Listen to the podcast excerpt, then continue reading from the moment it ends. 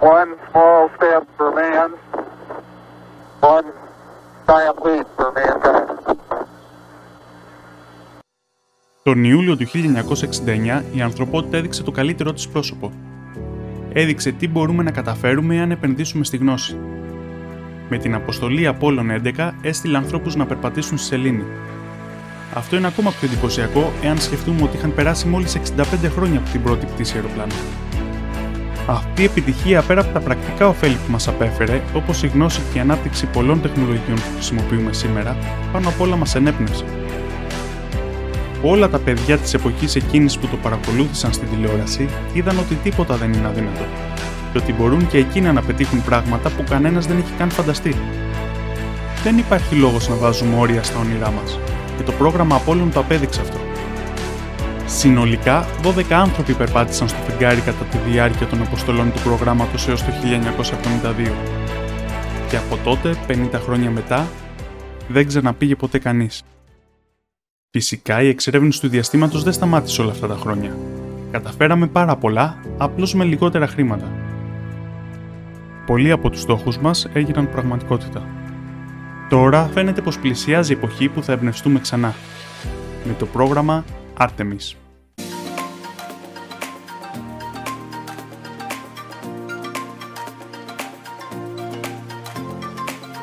Το πρόγραμμα Artemis είναι ένα διεθνές διαστημικό πρόγραμμα. Η ονομασία Artemis επιλέχθηκε μιας και θεά Artemis ήταν η αδελφή του θεού Απόλλωνα στη μυθολογία. Ο βραχυπρόθεσμος στόχος του είναι η αποστολή της πρώτης γυναίκας και του πρώτου έγχρωμου ανθρώπου στη Σελήνη. Ο μεσοπρόθεσμος στόχος του είναι η δημιουργία βάσης στη σελήνη με μόνιμη και βιώσιμη ανθρώπινη παρουσία. Και ο μακροπρόθεσμος στόχος της αποστολής είναι να θέσει τις βάσεις για εξόρυξη ελληνιακών πόρων και τελικά να καταστήσει εφικτές τις αποστολές με πλήρωμα στον πλανήτη Άρη και αλλού στο ηλιακό μας σύστημα. Η NASA και πολλές ιδιωτικές εταιρείες έχουν τη μεγαλύτερη συμμετοχή, αλλά πολύ σημαντική είναι και η συνεργασία της Ευρωπαϊκής Διαστημικής Υπηρεσίας όπως και διαστημικών υπηρεσιών από άλλες χώρες. Η NASA και οι συνεργάτες της έχουν σχεδιάσει τις αποστολές Artemis 1 έως Artemis 4, ενώ έχουν προταθεί και άλλες μελλοντικές αποστολές. Κάθε επόμενη αποστολή θα αυξάνει την πολυπλοκότητα του εγχειρήματος, ενώ παράλληλα θα πραγματοποιηθούν και άλλες αποστολές υποστήριξης. Η αποστολή Artemis 1 σχεδιάζεται να πραγματοποιηθεί χωρίς πλήρωμα φέτος το Μάιο του 2022 Κυριότερος στόχος της είναι να δοκιμαστούν ο πύραυλος SLS Space Land System και το διαστημικό σκάφος Orion. Σε αυτή την αποστολή, ο πύραυλος SLS θα εκτοξευτεί από το διαστημικό κέντρο Kennedy προς τα ανατολικά, μεταφέροντας το Orion σε τροχιά και στη συνέχεια το πάνω μέρος του πυράβλου, το ICPS, θα στείλει το Orion προς τη Σελήνη.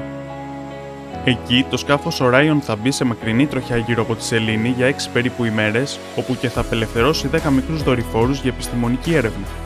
Όταν όλα θα είναι έτοιμα, το Orion θα βγει από την τροχιά της Σελήνης και θα ξεκινήσει το ταξίδι της επιστροφής στη Γη. Όταν φτάσει, θα μπει στην ατμόσφαιρα και με αλεξίπτωτα θα πέσει στη θάλασσα. Η αποστολή Artemis 2 θα είναι πανδρομένη και σχεδιάζεται να πραγματοποιηθεί το 2024. Για ακόμα μια φορά, ο πύραυλος SLS θα μεταφέρει το σκάφος Orion σε τροχιά γύρω από τη Γη.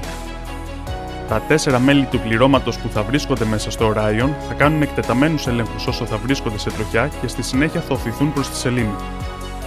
Αυτή θα είναι η πρώτη φορά που ο άνθρωπος θα πάει μακρύτερα από τη γήινη τροχιά από το 1972 με την αποστολή Απόλλων 17. Εκεί θα κάνουν το γύρο της σελήνης και θα επιστρέψουν πίσω στη Γη.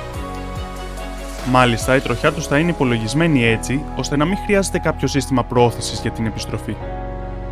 Όλη η όθηση που θα χρειαστούν για την επιστροφή θα προέλθει από τις βαρυτικέ δυνάμεις που θα δεχτούν. Τελικά, το Orion θα ξαναμπεί στην ατμόσφαιρα και στη συνέχεια θα πέσει στη θάλασσα, από όπου θα περισυλλεχτούν οι τέσσερις αστροναύτες με ασφάλεια. Επίσης, θα πραγματοποιηθούν και υποστηρικτικές αποστολές, οι οποίες θα προετοιμάσουν το έδαφος για τη συνέχεια του προγράμματος Artemis. Αυτές θα περιλαμβάνουν διάφορα συστήματα που θα χρησιμοποιήσουν οι αστροναύτες όταν φτάσουν, όπως το Lunar Gateway, ένα διαστημικό σταθμό σε τροχιά γύρω από το φεγγάρι. Το Gateway θα μπορεί να λειτουργήσει ως κόμβος επικοινωνίας, επιστημονικό εργαστήριο, μονάδα προσωρινής κατοικίας για τους αστροναύτες, όπως και ως μέρος αποθήκευσης για rovers και άλλα ρομπότ. Η αποστολή Artemis 3 θα είναι εκείνη στην οποία ο άνθρωπος θα ξαναπερπατήσει στη Σελήνη, και συγκεκριμένα στο νότιο πόλο της. Αυτό προγραμματίζεται για το 2025. Για να συμβεί αυτό, είναι απαραίτητο ένα στάδιο ακόμα. Θα πρέπει οι άνθρωποι να μεταφερθούν από την τροχιά της σελήνης στην επιφάνειά της. Γι' αυτό το λόγο θα χρειαστεί ένα σύστημα προσεδάφισης ανθρώπων, HLS. Αυτό το σύστημα θα πρέπει να είναι ήδη σε τροχιά γύρω από τη σελήνη, είτε μόνο του, είτε ενωμένο με το Gateway, αν αυτό είναι διαθέσιμο. Όπως και στις προηγούμενες αποστολές, το Orion θα φτάσει στη σελήνη, αλλά αυτή τη φορά θα συναντηθεί με το Gateway ή απευθείας με το HLS. Τότε, δύο από τους αστροναύτες θα μεταφερθούν στο HLS, με το οποίο θα προσεδαφιστούν στη σελήνη, όπου και θα μείνουν για 6,5 ημέρες. Εκεί θα συλλέξουν πάγο νερού, θα κάνουν διάφορες επιστημονικές παρατηρήσεις και άλλες εργασίες. Για την επιστροφή, το HLS θα εκτοξευτεί από τη σελήνη και θα συναντήσει το Gateway με το Orion ή το Orion μόνο του. Τελικά και οι τέσσερις αστροναύτες θα επιστρέψουν με το Orion πίσω στη Γη. Η αποστολή Artemis 4 θα είναι μια αποστολή αστροναυτών στο διαστημικό σταθμό Gateway όπου θα δουλέψουν στην επέκτασή του με επιπλέον τμήματα. Σε αυτήν την αποστολή θα χρησιμοποιηθεί ο πύραυλος SLS Block 1B, ο οποίος θα έχει επιπλέον ισχύ ώστε να μπορεί να μεταφέρει τις επεκτάσεις του Gateway. Αυτό προγραμματίζεται για το 2026. Τέλος, γίνονται προτάσεις και για τις επόμενες αποστολές, Artemis 5 έως 8, αλλά και για περισσότερες στο μέλλον. Αυτές θα είναι αποστολές στην επιφάνεια της Σελήνη, οι οποίες θα εκμεταλλευτούν τις όλο και αυξανόμενες υποδομές που θα δημιουργούνται στη Σελήνη από τις βοηθητικές αποστολές. Αυτές οι υποδομές θα περιλαμβάνουν κατοικίες, rovers, επιστημονικά όργανα και εξοπλισμό εξόριξης σπόρων με στόχο να δημιουργηθούν βιώσιμες βάσεις με μόνιμη ανθρώπινη παρουσία. Αυτά ήταν τα πιο σημαντικά σημεία της αποστολής. Ζούμε σε μια εποχή που γράφονται χρυσές επιστημονικές σελίδες στο βιβλίο της ανθρώπινης ιστορίας. Σίγουρα θα υπάρξουν καθυστερήσεις, αλλά πλέον βλέπουμε ότι όλα όσα ονειρευόμασταν ως επιστημονική φαντασία αρχίζουν να πλησιάζουν. Λοιπόν, ας ονειρευτούμε έναν καλύτερο κόσμο και ας τον κάνουμε πραγματικότητα. Μπορούμε. Σας ευχαριστώ που παρακολουθήσατε το βίντεο μου. Εάν σας άρεσε, πατήστε like, εγγραφή και το καμπανάκι. Θα με βοηθήσει πολύ. Επίσης, γράψτε μου τα σχόλιά σας κάτω από το βίντεο.